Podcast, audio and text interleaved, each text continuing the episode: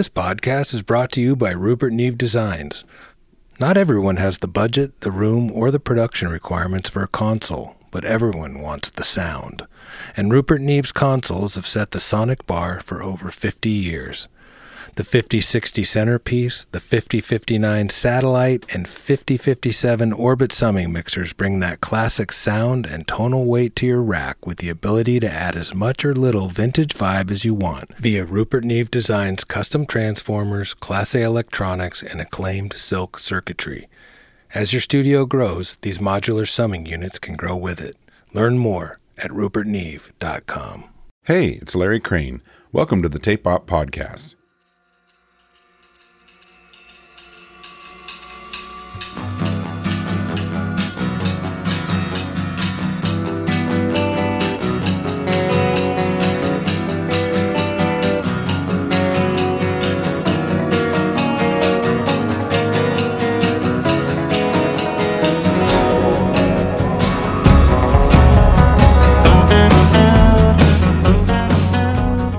I interviewed Portland, Oregon's M. Ward for our discussion podcast about a year ago, and with his new release, Supernatural Thing, it was another opportunity for us to check in. In this episode, Geoff Stanfield catches up with Matt to discuss his love of collaborations, analog approach to recording, and more. Enjoy.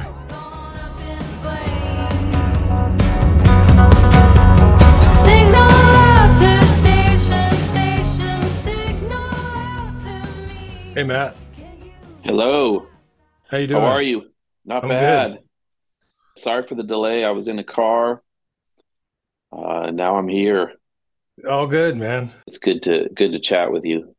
Yeah, man. Well, uh, again, thanks for your time, and and uh, I'd love to dig into your new record and and uh, wherever that takes us from there.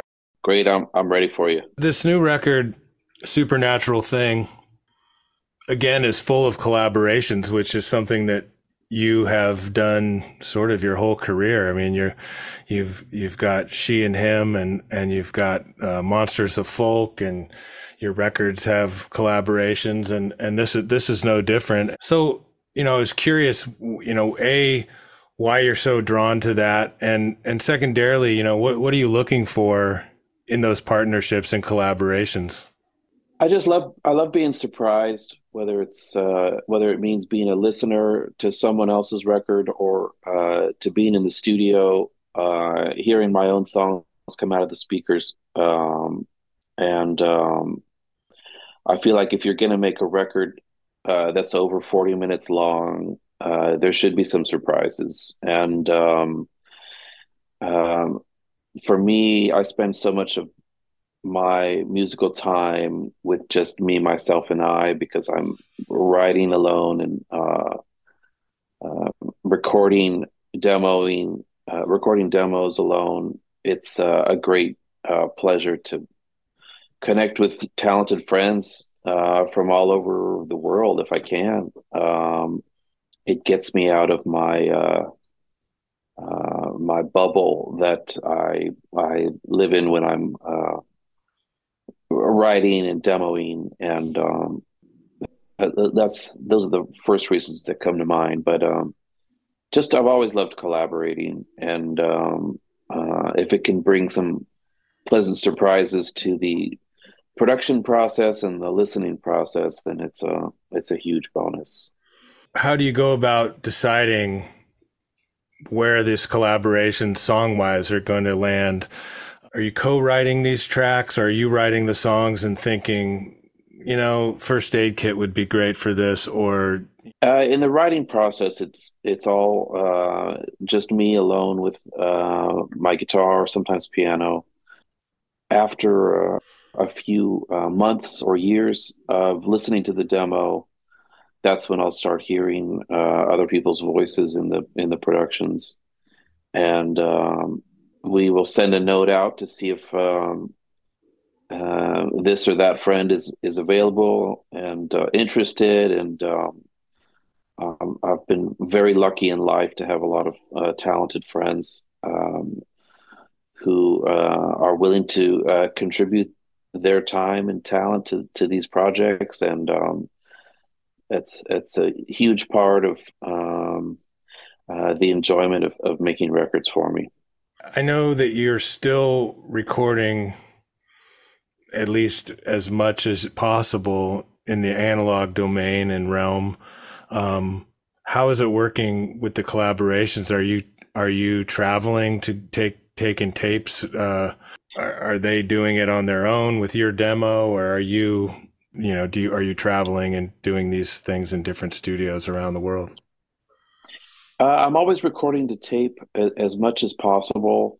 Uh, COVID made it a little more complicated uh, in that we did have to rely a little bit more on um, some digital tracking, but um, the entire record, by and large, is all analog, and um, that's still my favorite way of recording vocals. Um, and I'm sure it always will be. Uh, same way with with drums. Um, I I still feel like the the best drum sounds I've ever heard uh, were analog, and um, I'm still um, I have less patience with uh, the sound of, of, drums that have been uh, uh, digitally manipulated and digitally recorded. I know that some people are doing it in a in a really incredible way, but I'm still uh, uh, kind of annoyed by it.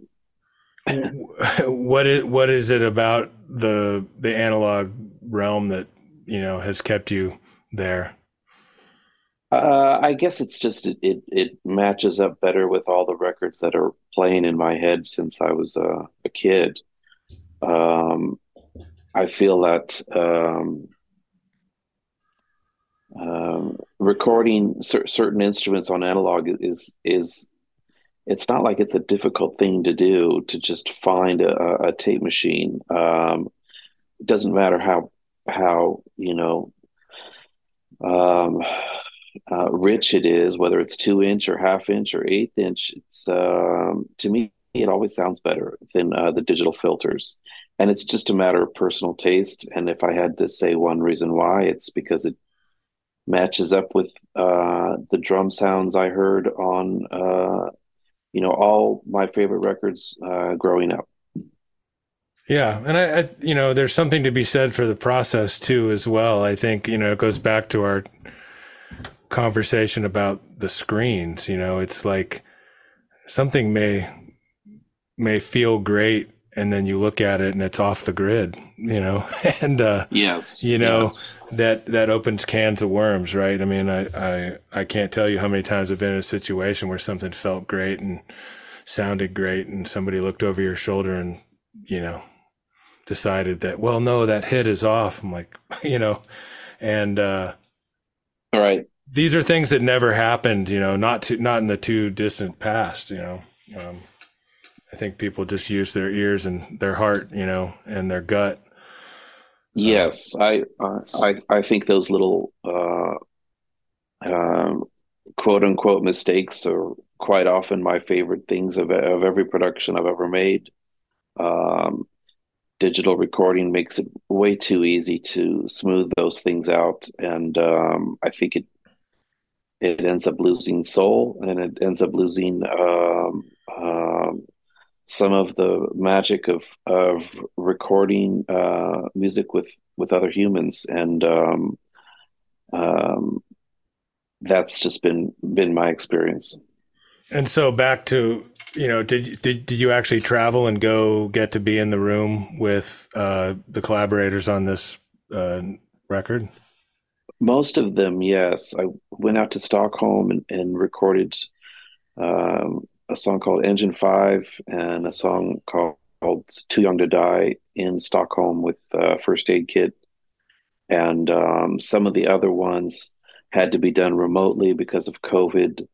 Um, but um, yes, there was some bouncing around uh, between uh, Portland, Oregon, Vancouver, Washington, uh, Stockholm, Sweden, and a little bit in Los Angeles.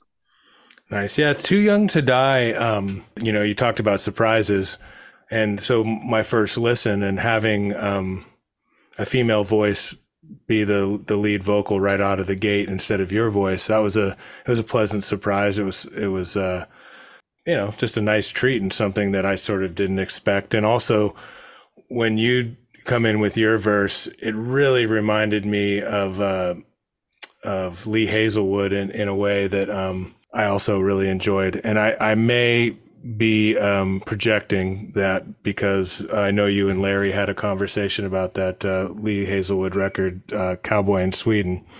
Yes. Um, but uh, I felt like that was definitely um, floating in the ether there. Well, thank you. I, I'm a I'm a hugely Hazlewood fan. Um, it's it's kind of a crazy coincidence that um, he did some of his favorite, some of my favorite recordings uh, in of, of you know my favorite Lee Hazlewood recordings in Sweden. Also, maybe there is a connection there that's subconscious or something. But um, yeah, this the Swedish uh, American uh, hybrid is not something you hear too often in music. I think, but um, uh, Cowboy in Sweden is, is one of my, my all time favorites. You know, one of the things that you you talked about uh, was you know the element of surprise, and um, you know w- one of the things that made me think of was that there was this great uh, AM radio station. Um, you know, when I was growing up in Monterey, called KIDD, and and they played they played everything. Right? It was it was Mhm. such an amazing variety of of music, and um, you know, with today with streaming services and you know knowing exactly what's coming next and and now the availability of a set list, you know, you know what you're, you know, if you wanted to, you can look up and kind of know what songs your favorite artists are playing at their shows and so, you know, some Mhm. of that's been lost and I I remember really just loving that and I still love a great radio station with a DJ and just that not knowing and that element of surprise about what's next, you know? Yeah, it's just uh, on on so many levels. Um, I think albums can achieve that, uh, but for one reason or uh, another, they choose to um, stay in in one lane. Um, and um, it's still some of my favorite records do that, but I, I would say that um, most of my favorite records have have surprises, not just in um, you know uh, style, but also in in sound and in uh, production styles. And um, the White Album comes to mind as something that um, um, has stayed with me forever.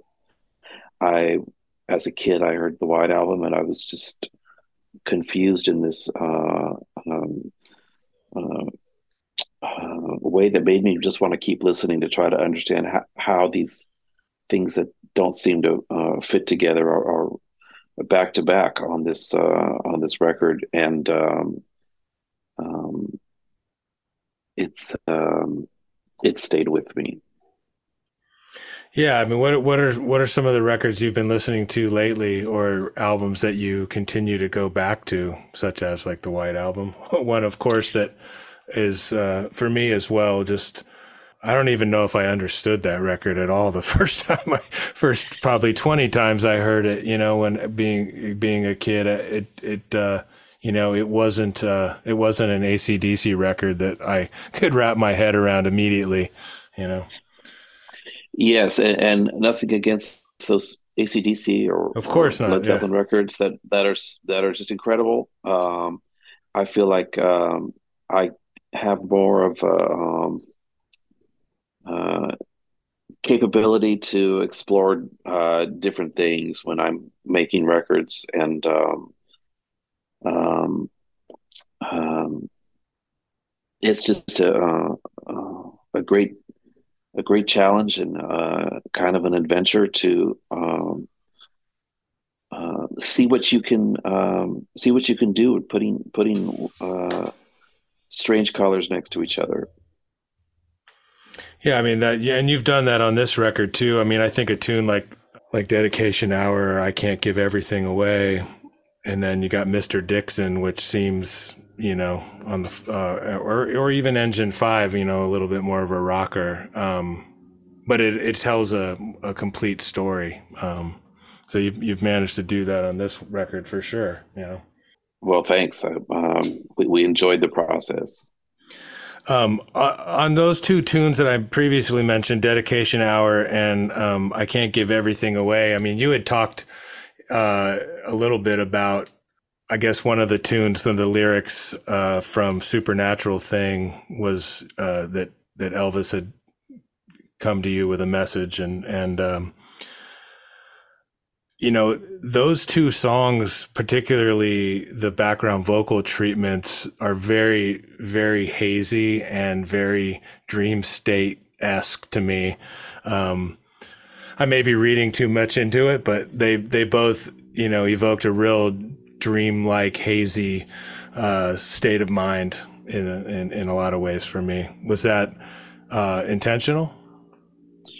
Um, well, that, I, uh, that's great. Um, I think that analog brings its own built-in haze, and uh, that's one of the reasons I I'm drawn to it. Is there's a little bit more room to uh, uh, imagine what you want, and um, um, I think that's yeah, that's speaks to the, the magic of, of uh, recording on two inch tape, and um, uh, also just um, production wise, just leaving space um, and um, not uh, playing music to a, a click is part of that too. I think tempo has a big part of that as well. So um, yeah, the, the, those are the uh, main things that come to mind. I think if if if that's the impression that's that's being uh, received.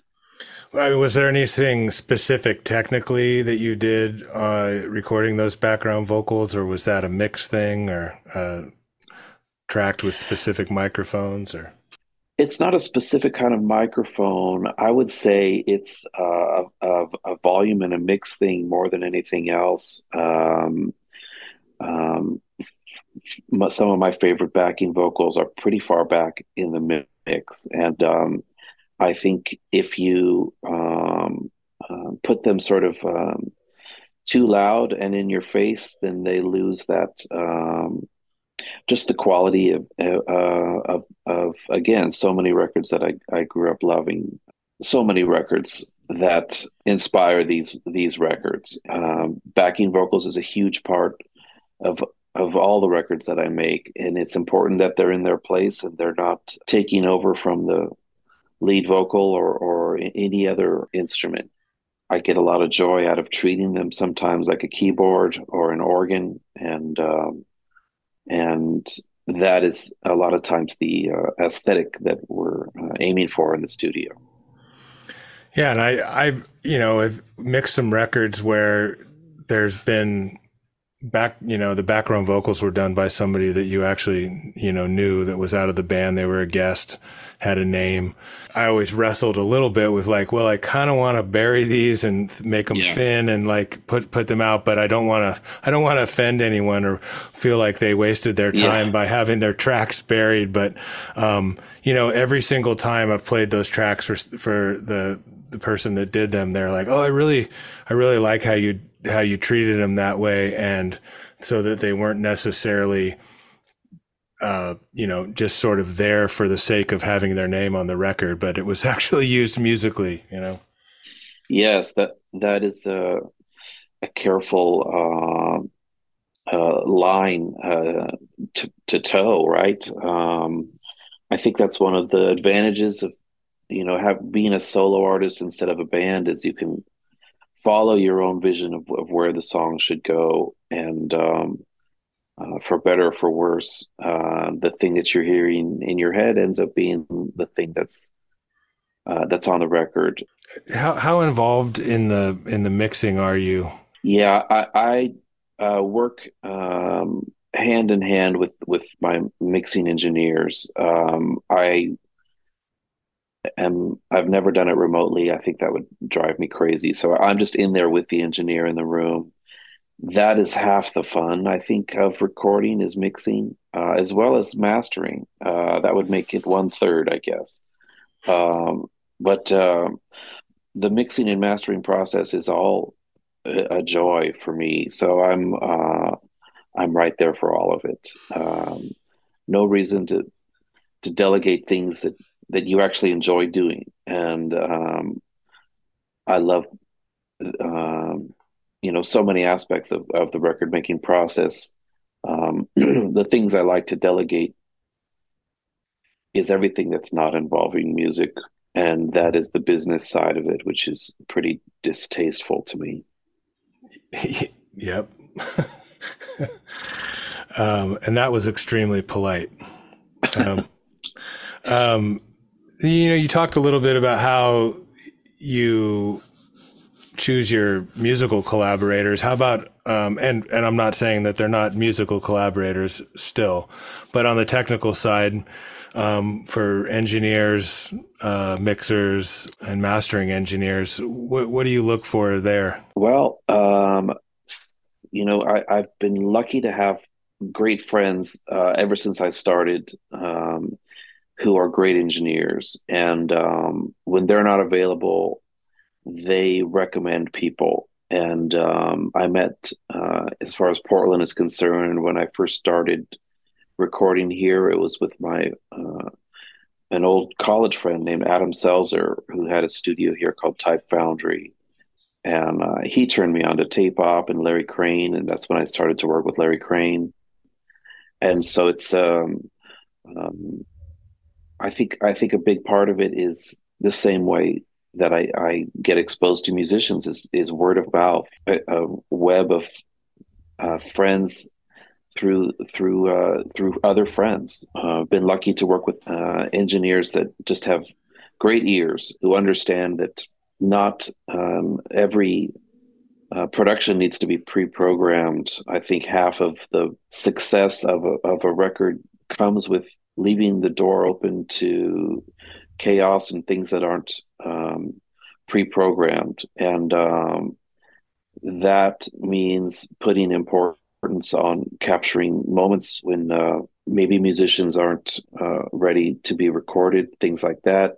So yeah, that that's a big part of of the the um, instincts of my favorite engineers is that they know that um, you know the, the pre-programmed elements of, of every song in production is only half the story were there uh, any happy accidents that you can share from this these last sessions for this uh, supernatural thing r- record? Yeah, I mean every song has has them, and um, the ones that don't probably n- never make it to the record.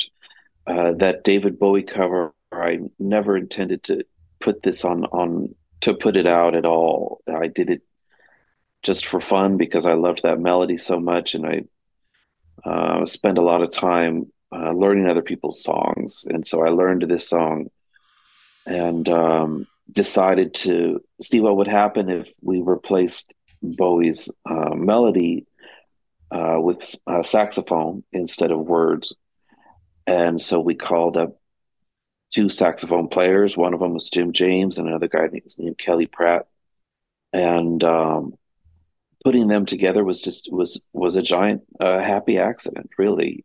The um, production idea was just to see what would happen if we we give them uh, David Bowie's vocal melody and they turn it into saxophone and, and just see what happens. And so uh, we received a bunch of a bunch of tracks and um, um did some juggling and I, I really love how that turned out yeah that's a great one I mean that that one put me right back into the way I feel when I listen to like um, us and them off Dark Side great. of the Moon and um, Waiting on a Friend from the Stones.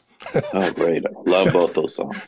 Yeah, I mean, I, I, I, obviously they're both they have like very signature saxophone um, moments in, in in those songs, but again, it was that haziness and um, dreamy quality to the to the mix and, and the production choices and and the playing you know that really sort of lends itself to uh, creating a, a, a real evocative feeling and and a visual for me you know i mean I, I, always whenever i hear music that makes me feel that way I, I i see something and i feel something and it's very nostalgic in a way and it makes me think right. of you know my teenage years in a you know early september and the light being a certain way and you know you know it's rare to find those records i mean they're out there and it's it's it's why i love a lot of dub music and and uh, you know certain production elements and things like that that uh sort of take me to those places because i think that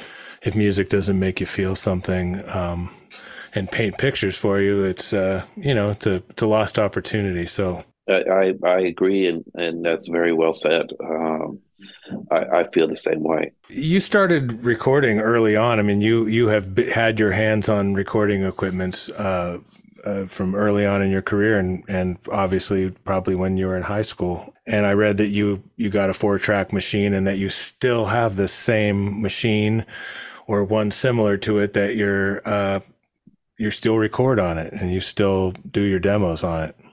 Is that correct? Yes, yes, it's an old Tascam Portastudio uh, 424, and uh, I bought it in high school uh, in Ventura County uh, for probably about $150. It was kind of a big deal for me, and um, it, uh, yeah, it was it was the gateway drug that got me into uh, recording and probably changed my life. And so it's uh, I've never looked at it and said I got to get rid of this thing. It's more like okay, this is a uh, this is a life changing um, uh, piece of equipment, and I I don't see any really equipment like that um, uh, in my life at all, other than this this thing. Um, all my all the guitars I had in high school and, and amplifiers are all gone, but that's that this thing actually still works. Sometimes it's a three track, but um,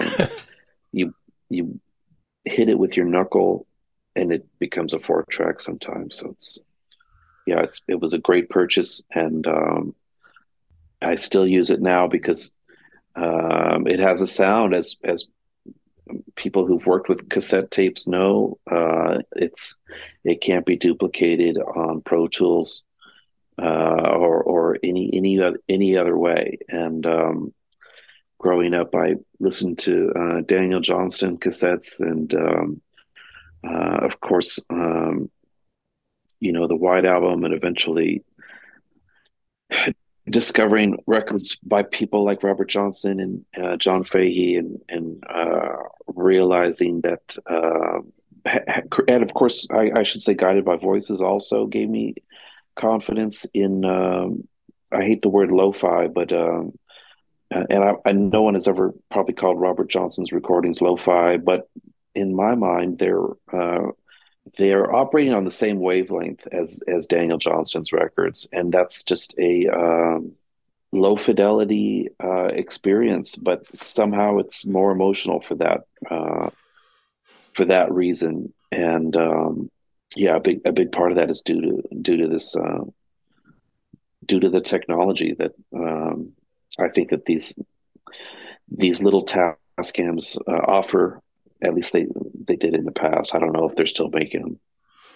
Yeah, I don't know if they're still making them, but I certainly know people that um, have access to every digital, um, you know, all the new tools, and still uh, are working in that way and, and prefer to work that way and are still finding enjoyment and inspiration from from an inanimate object. And you know, I think that's what gear supposed should do. I mean, I, we've we've we've gotten to fetishize gear so much, and you know, I think it's uh, important to remember that part of what it should do is is inspire you. Um, mm-hmm rather than just be a, a medium to capture something. And and uh, you know it can be part of the process in a way. And I, I think there's something so dead on about that emotional in- intimacy and and capturing when somebody's sort of in their most quiet private moments to in their bedroom with a four track. You know there's there's just unparalleled you know and when people record into their iphones just playing their guitar in their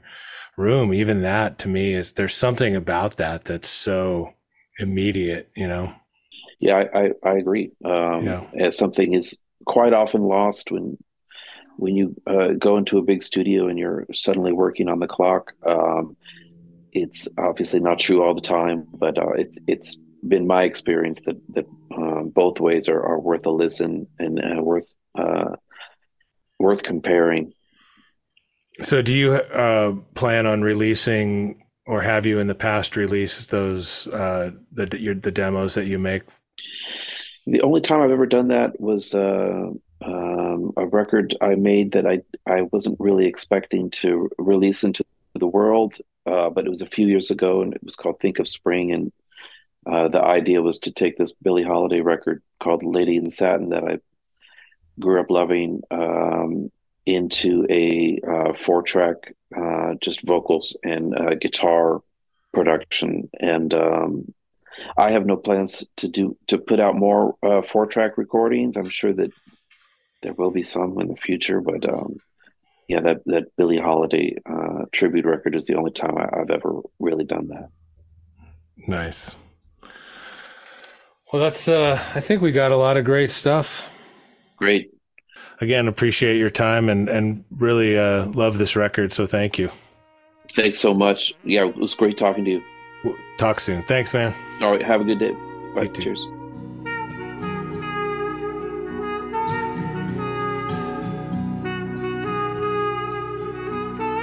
Thanks for listening. Find us online at tapeop.com, Facebook, Twitter, and Instagram. Until next time,